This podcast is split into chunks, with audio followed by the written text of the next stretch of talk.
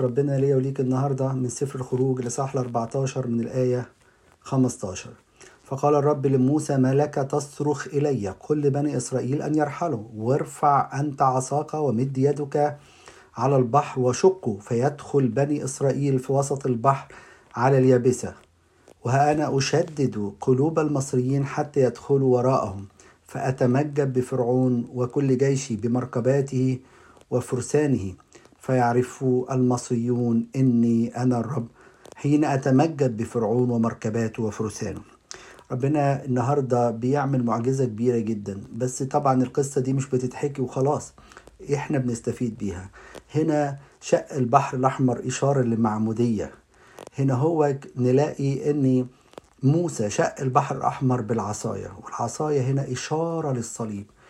والمسيح عن طريق دمه وعن طريق الصليب عبر بينا من الموت بتاع إبليس من الموت بتاع الخطية من الموت بتاع فرعون هنا هو وعبر بينا إلى القيامة عبر بينا من الظلمة إلى النور بالصليب بدمه المسفوك على الصليب.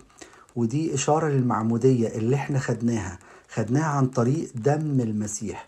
وعبرنا معاه. عشان كده في المعمودية بنعمل حاجة جميلة جدا. نلاقي الطفل نقول للأم هات الطفل من ناحية الشمال.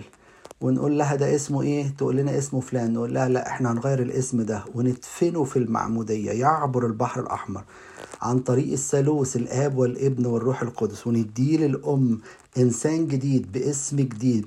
ونقول لها خلاص ابنك دوت دفناه في المعمودية لكن اديناك ابن جديد ابن للمسيح. ربنا يدينا كلنا نتمتع ببركة المعمودية اللي إحنا خدناها. أمين.